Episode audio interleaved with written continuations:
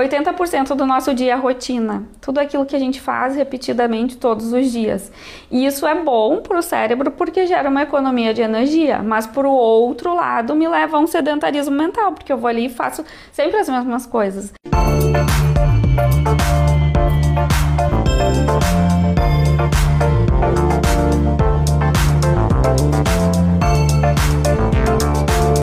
A hipótese do desuso ela é muito interessante. Eu gosto de, de falar sobre sedentarismo mental. O que, que, é isso? Quando a gente fala em sedentarismo físico, as pessoas sabem o que, que é o sedentarismo físico.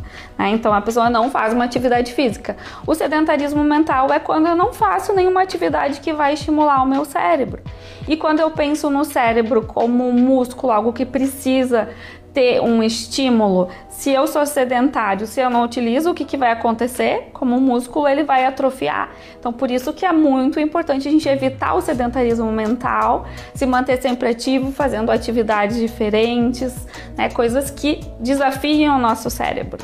Isso é fundamental. É, quando a gente fala assim, em, em, em, em desafios ou estimulação cognitiva, a gente tem que tentar primeiramente fugir da rotina.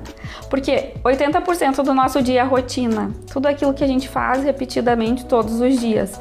E isso é bom para o cérebro porque gera uma economia de energia, mas por outro lado me leva a um sedentarismo mental, porque eu vou ali e faço sempre as mesmas coisas.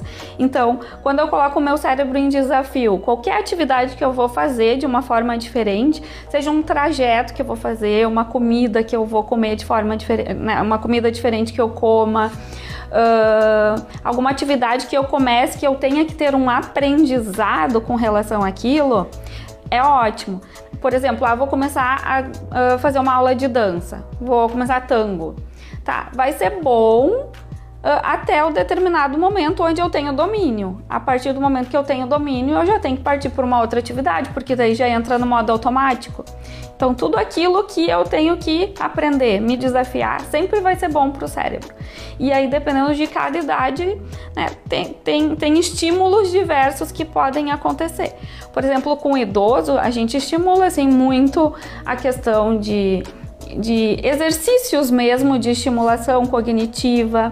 Existe hoje em dia também uma linha que fala da neuróbica, que é fazer tudo aquilo que eu já faço de uma forma diferente.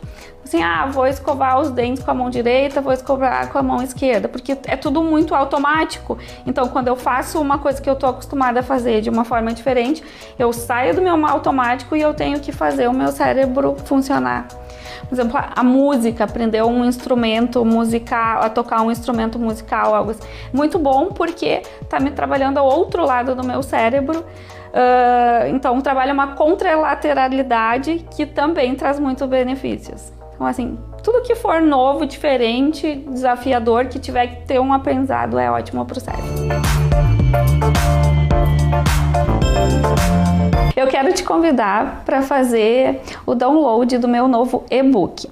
É um material formatado uh, em forma de planner, onde ali você terá atividades diárias para exercitar sua memória. Você pode fazer o download dele através do meu site lidianeklein.com.